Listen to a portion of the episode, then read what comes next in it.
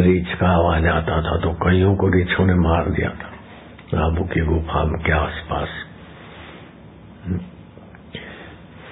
पहले तो दरवाज़ा बंद करके सोते थे, फिर सोचा कि डरेंगे काय को।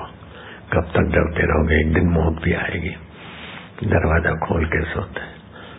फिर ऐसे करते करते रीछ धाड़ने लगा, पास में वहीं चल के चले गए। रीछ ने कुछ भी नहीं किया। ऐसे ही ऋषिकेश में अपना आश्रम है, ब्रह्मपुरी में। तो पगडंडी से घूमने गए संध्या के समय। तो मैं यूँ जा रहा है और वहाँ से चित्ता यूँ पसार हुआ।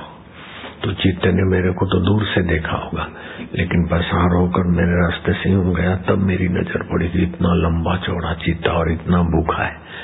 मेरे को खा जाता तो पेट भी मुश्किल से भरता, इतना लंबा चौड़ा चित्ता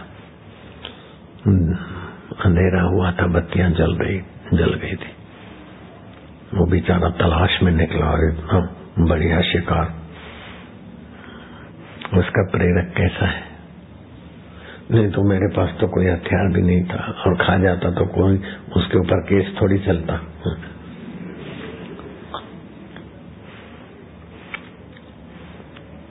कैसी व्यवस्था है ईश्वर की?